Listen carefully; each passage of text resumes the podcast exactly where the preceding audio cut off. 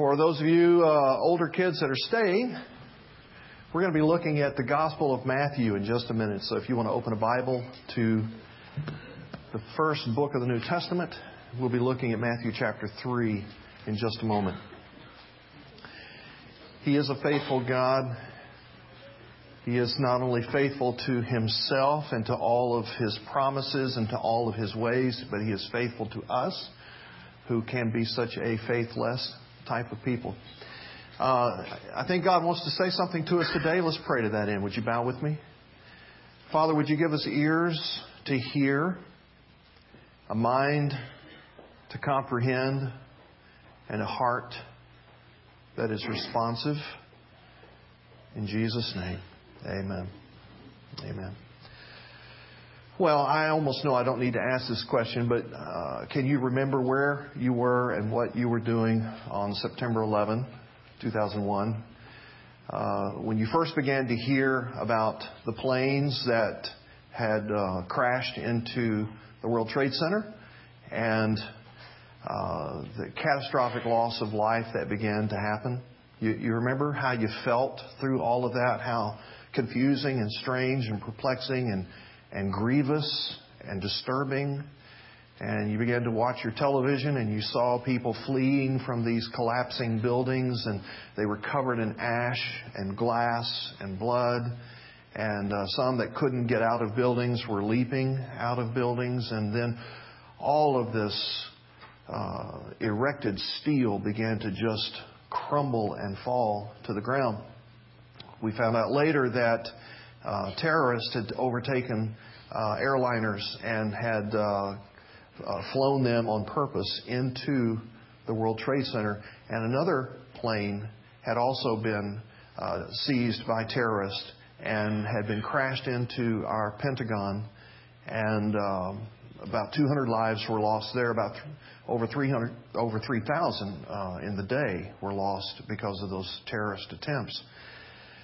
Um, it was a time of bad news. It was very uh, uh, disturbing in the sense that, you know, some of us were kind of walking around in a cloud not knowing what to make of it, how to respond, how to feel, what to think. As bad as that was, it could have been a whole lot worse. Because we also know about Flight 93 that had uh, been seized by terrorists and apparently was on its way to Washington, D.C uh, with the apparent target being the U.S. Capitol.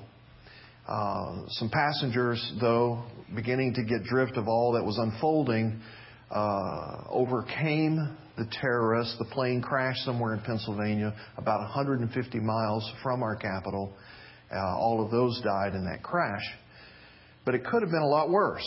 There could have been hundreds, if not thousands, of more deaths. We could have lost uh, a good bit of the leadership of our country, not to mention Uh, if not the primary, a very primary symbol of our nation and who we are, the U.S. Capitol.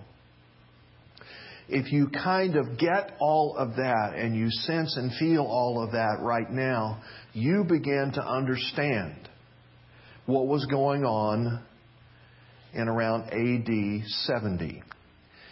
For in that time in Israel, they had been attacked and they began to do uh, battle with the Roman army, a formidable force in its day.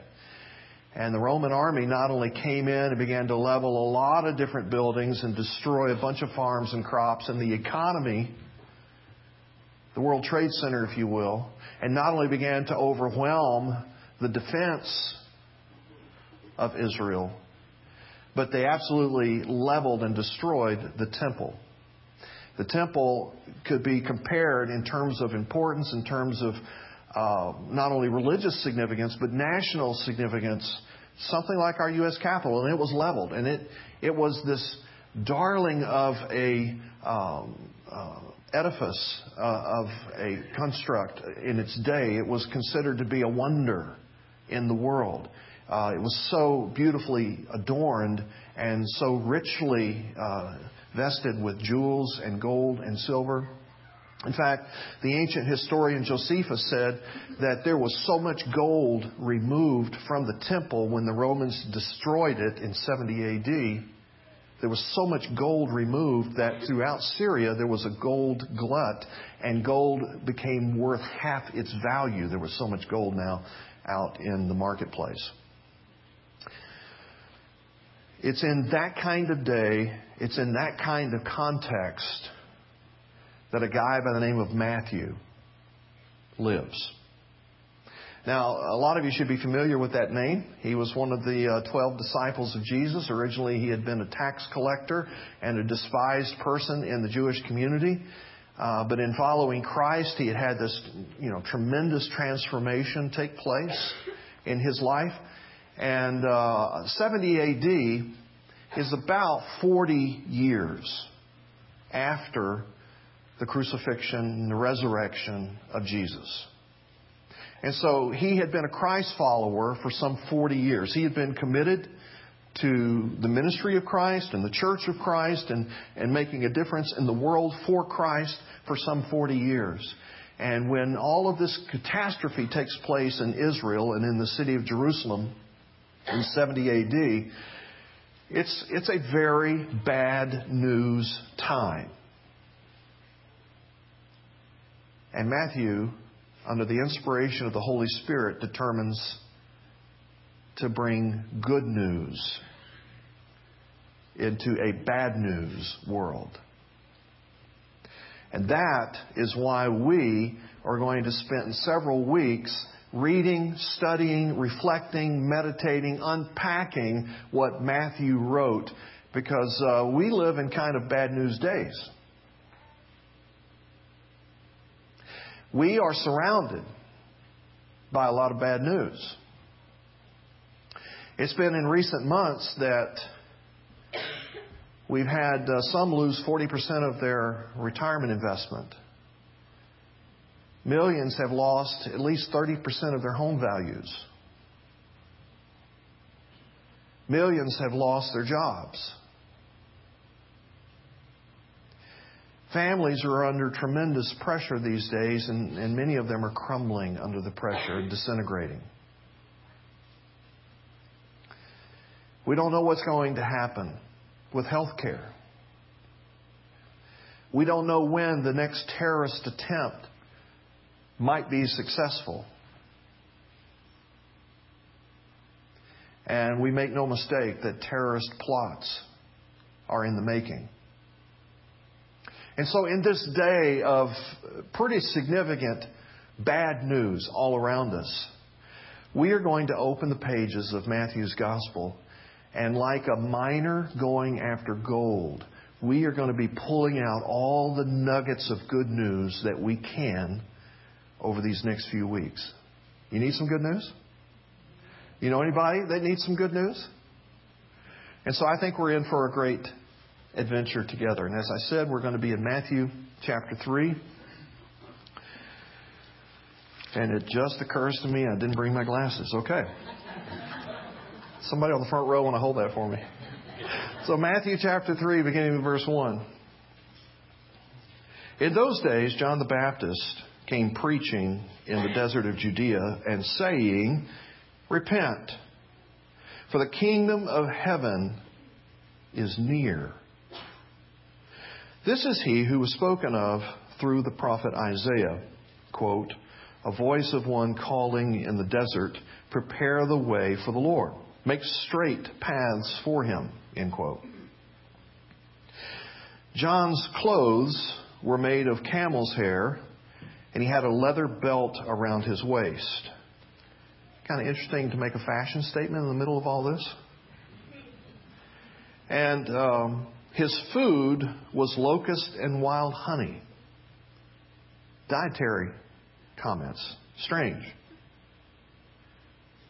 People went out to him from Jerusalem and all Judea and the whole region of the Jordan. Confessing their sins, they were baptized by him in the Jordan River. But when he saw many of the Pharisees and Sadducees coming to where he was baptizing, he said to them, You brood, you offspring of vipers, who warned you to flee from the coming wrath?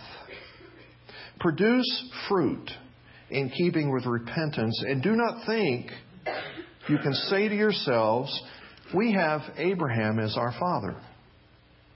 I tell you that out of these stones, God can raise up children for Abraham. The axe is already at the root of the trees, and every tree that does not produce good fruit will be cut down and thrown into the fire.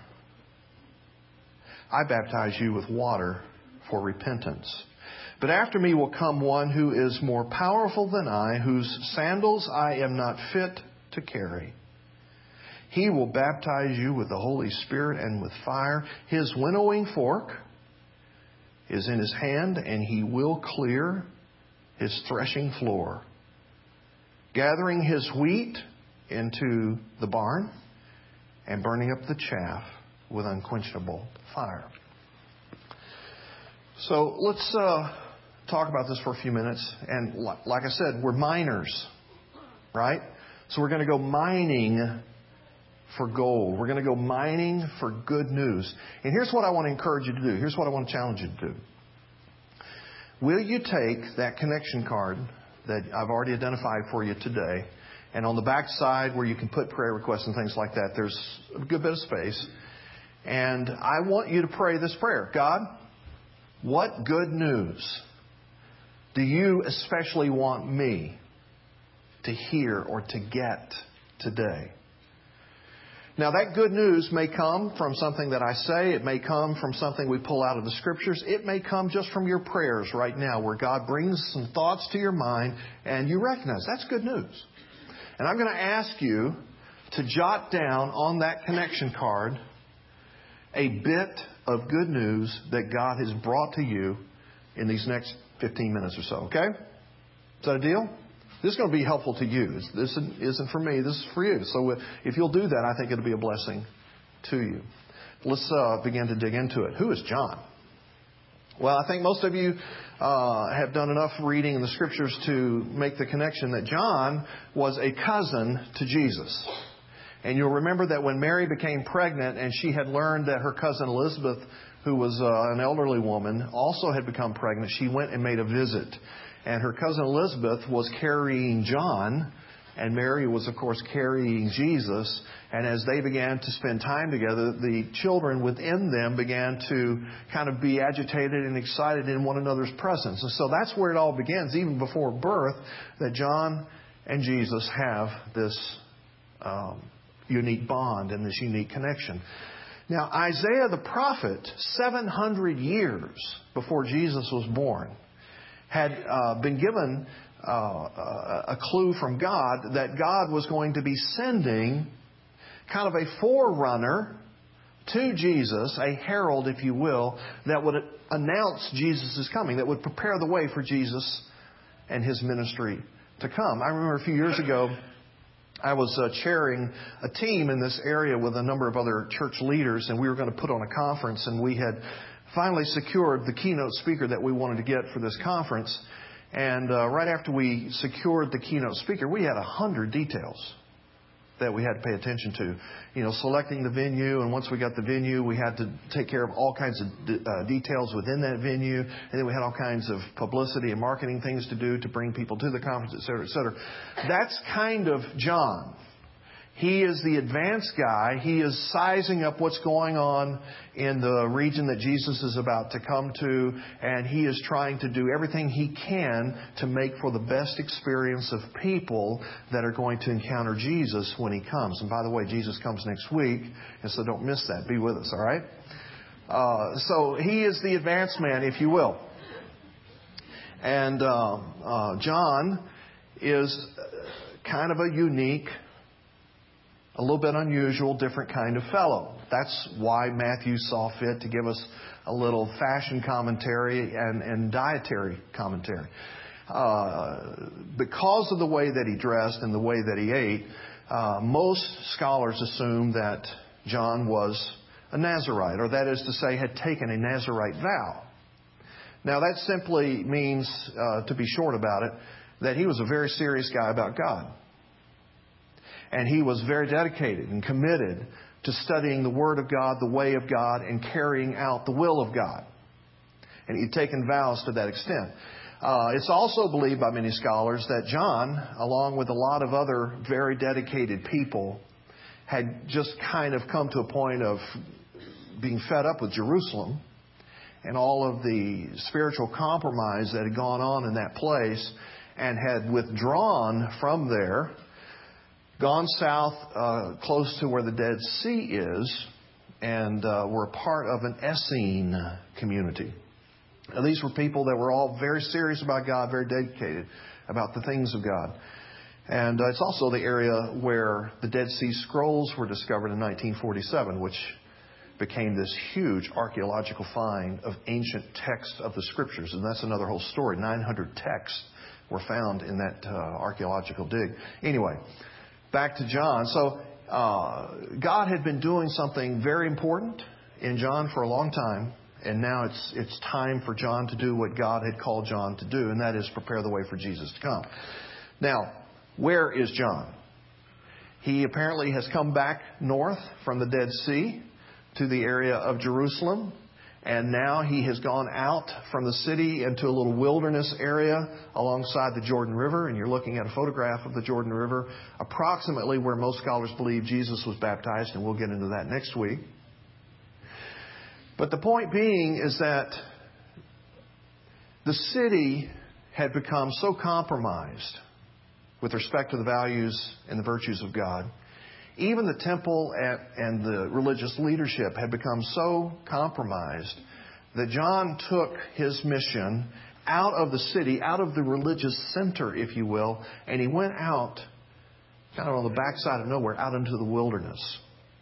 And there he began to preach a message of repentance and get yourself ready for the coming of the Christ, for the coming of the Messiah. Now, what is John doing out there?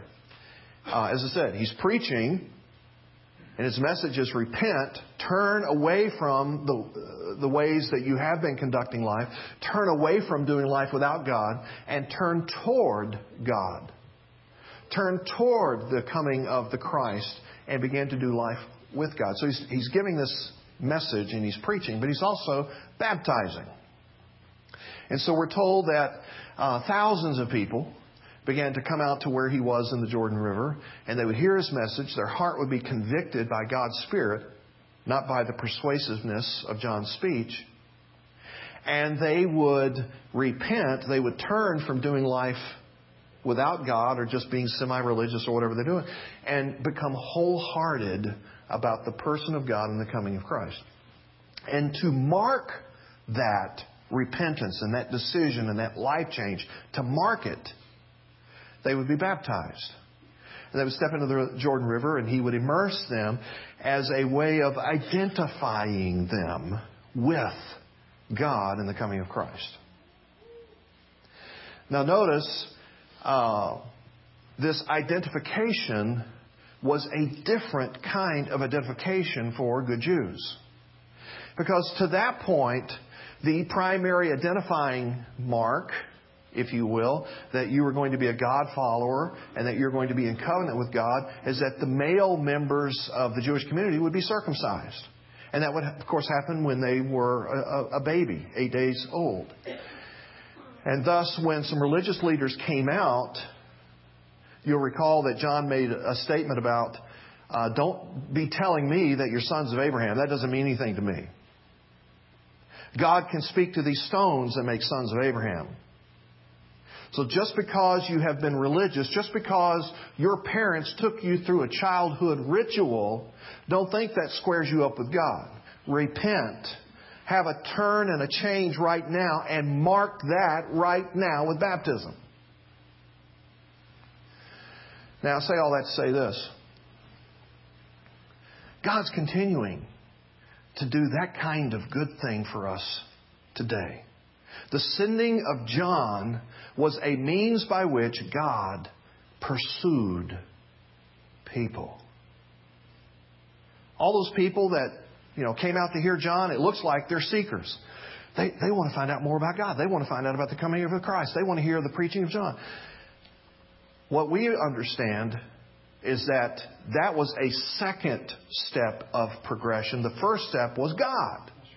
The first step was God uh, planning and determining and destining John would live this kind of way. He saw to it that John would be born in a miraculous fashion, and John is there for this ministry, and God's Spirit is stirring the hearts of people to come hear John's message. They're on the backside of nowhere. You wouldn't go out there unless there was an unusual stirring going on inside of you. And friends, God does that very same thing today. If you have any interest in God, if you have any questions about God, any yearning to know more about Him or to have some kind of closeness to Him or some kind of connection to be established between the two of you, the Scriptures make it clear that is God stirring that inside of you. It's good news. And not only that, God has a history of sending strategic people to us at strategic times when He's stirring us. John was unusually credible to the thousands of people that came out to hear him speak. He was not the religious establishment. He was not seen like Pharisees and Sadducees and scribes and priests who were dubious and double minded and hypocritical and about themselves and ruling over people, although they were very moral. They were screwed up with God. And so John, in this tremendous distinction to all that, has great credibility because of the way that he's lived his life and conducted his life and his seriousness about the faith, etc. And so these people are having a stirring. They're being responsive to the stirring. They go out to see and hear John. John has great credibility with them. The Holy Spirit ignites something in them, and they begin to repent and turn toward God and mark it by being baptized. Now, I'm just curious. I'm one of those people that God pursued and did so kind of outside the church. Uh, I had not been raised in church. Uh, I occasionally dropped in on a church service because where I grew up, that was kind of the cultural thing that you did. Uh, but it was more of a social thing for me. My, some of my friends went to church, and so I went to church. But on one occasion, God used a couple of friends of mine off the basketball team, and basketball was my life at that point. And so these couple of friends had credibility with me. But they were also Christ followers. And they came and they began to talk to me about Christ and what Christ could mean to me and how Christ could be in my life. And not only that, God sent a third person who just happened to be a high school basketball referee. And so in my little world, people that I knew and had some recognition of and they had some credibility with me, he used those people to come to my life and talk to me about Christ. And when they began to talk to me about Christ, something stirred in me. I, I began to understand later that it was God's Spirit stirring in me, and I wanted to be a Christ follower. And I prayed and I repented and I turned and I accepted Christ. And I marked that whole experience by being baptized.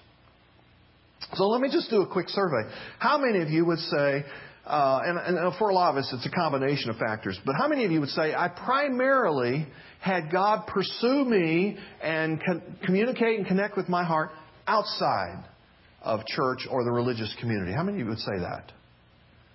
Okay, several. How many of you would say, for me, that kind of primarily happened within church life? I kind of grew up in that and God used that to, how many would say, okay, a few more. Uh, and I'm glad the church was more of a positive thing for you. So, how many of you would say, um, the kind of strategic person, credible person that God used in my life to talk to me about faith and, and, and, and used to stir faith in me and so was a parent. How many? Okay. How many, uh, another family member? Okay. How many, uh, a friend? Wow. Okay. How many, a work colleague? And maybe that's a friend also, but, okay. Um, how many like a teacher or a coach? Something like that, okay? Great.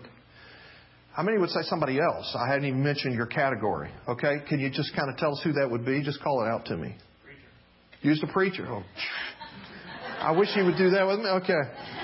Who are you, who are you going to say? A random acquaintance. How about that? How about anybody else have a different person? Yeah, interesting. So that's good news. How God pursues us, loves us, cares about us, puts strategic people in our lives, stirs us, all that kind of stuff. But friends, there's also bad news. In fact, that's the only way you can have good news. right? Somebody says, You're healthy. Well, that's not good news unless you can be sick. If nobody could ever be sick, being healthy is not particularly good news. It's just what is.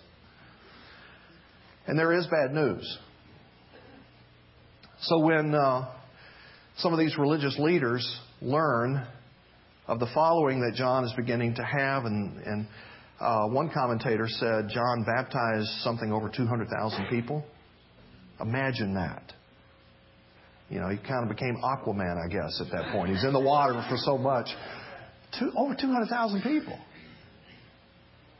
And so if that happened in your religious community, you'd be out there checking out this guy, right?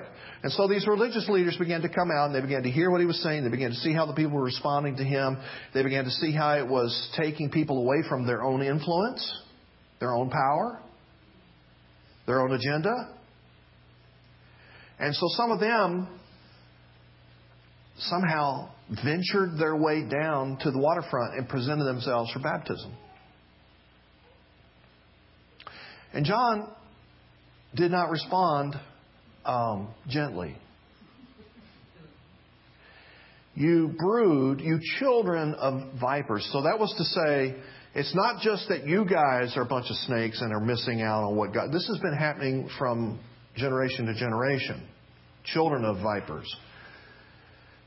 Who warned you to flee the judgment of God? Don't come out here without repentance, without the fruit of repentance.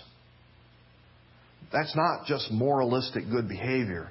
But that's a change in character. That's a change in heart. That's a change in connection and, and care for God and connection and care for people and so many other nuances that we could talk about. He said, don't even think about coming out here unless there is repentance that has a fruit, a change that's coming with how you're repenting.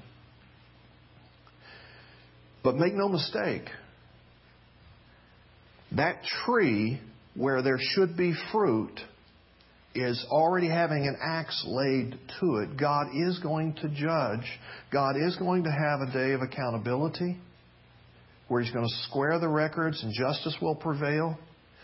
He used another image. He said uh, that the, the, the Lord, the Master, is in the threshing floor and His winnowing fork is separating the wheat from the chaff. The chaff, of course, is discarded and burned up. The chaff, the wheat is the life giving bread.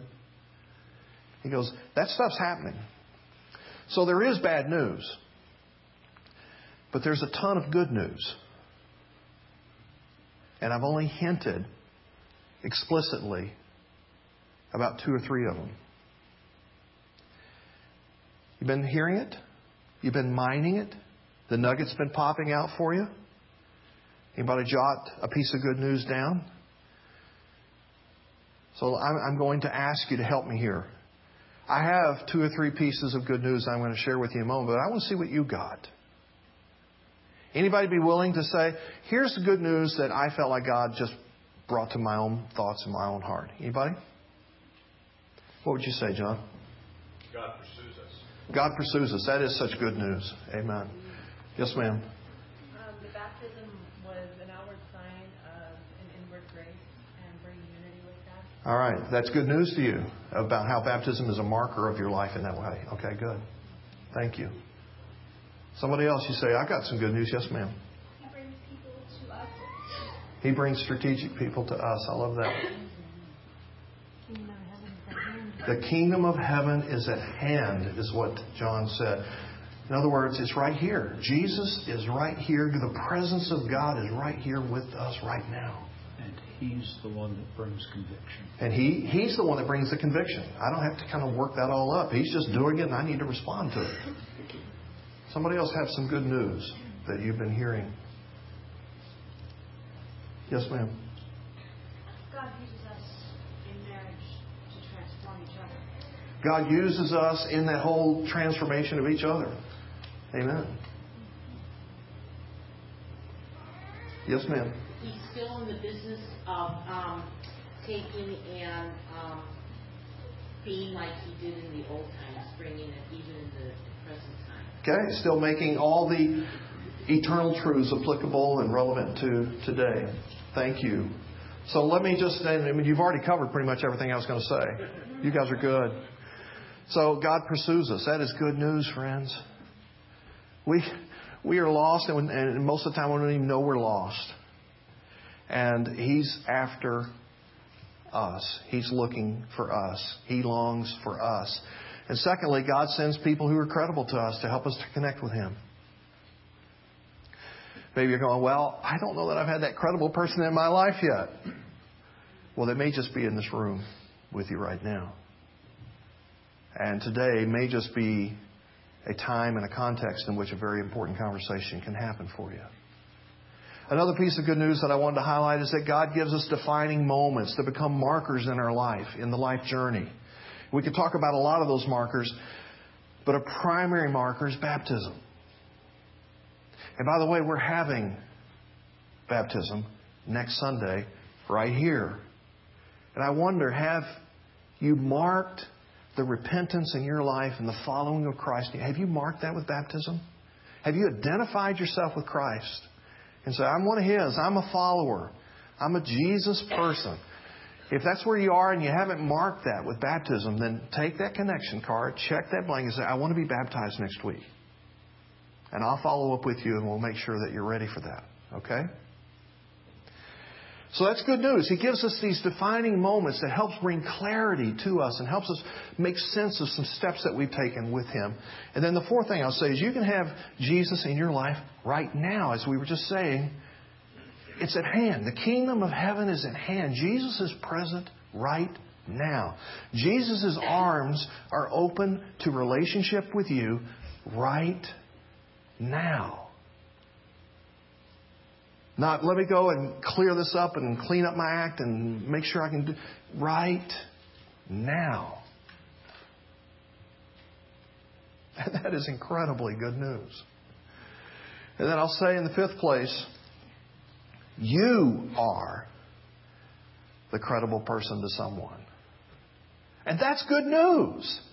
Somebody in our bad news world and in our bad news day desperately needs some good news. And you are the credible person to someone to share and to speak some good news. So I, am going to ask you to do something about that. The piece, the bit of good news that you wrote down or that you just articulated that's come to your mind, would you believe that God will strategically have someone around your life this week that needs to hear the good news you got today. Would you believe that? Because that's the truth. He will not waste this hour. There are people that God already knows who they are what's going on in their life, the kind of good news they need to hear. He saw to it that in this hour you would specifically get that bit of good news.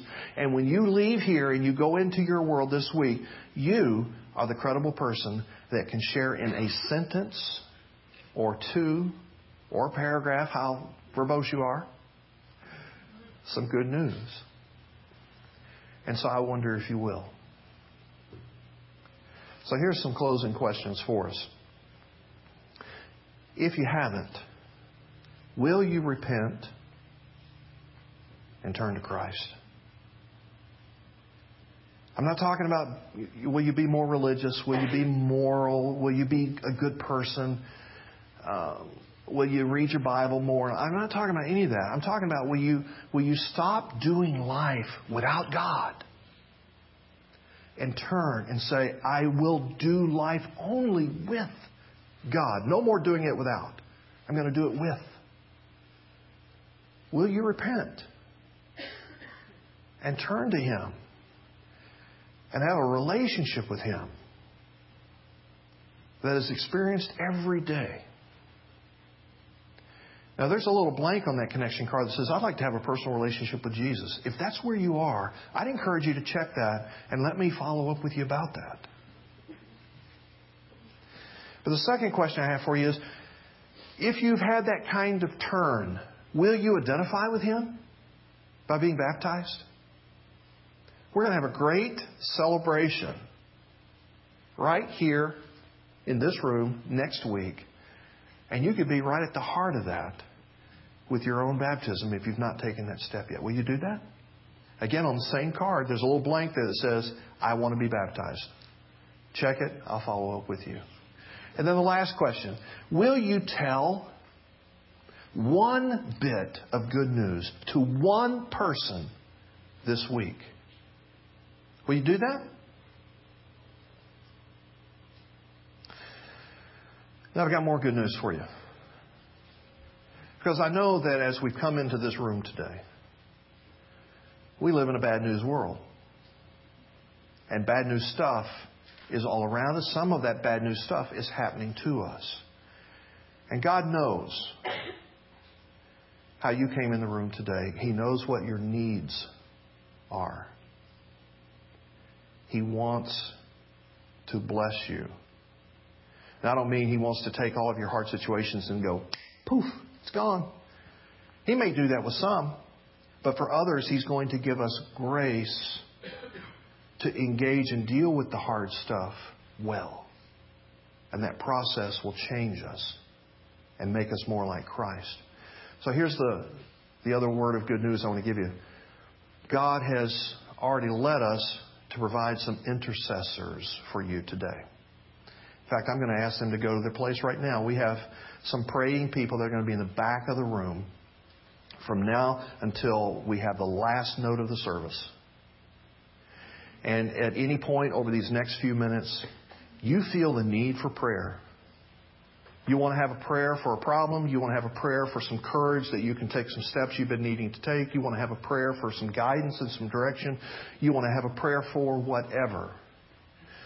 These guys are in the back, just there for you to pray for you. They'll just hear you for a moment, what you need prayer for, then they'll pray for you, and then you can go right back to your seat. So any time between now and the end of the service, you're welcome to go back there and be with those guys. They'll be there the whole time. For the rest of us, let's just all bow right now and have a word unto the Lord. Father, thank you for meeting with us as you have in these moments.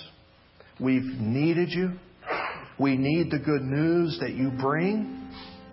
And we pray that the good news would impact our heart with hope and optimism and looking toward a better day and a better way. So, God, we also pray for our friends that are not in the room with us today that also need good news. Would you help us, empower us? to just simply speak a bit of good news to them this week.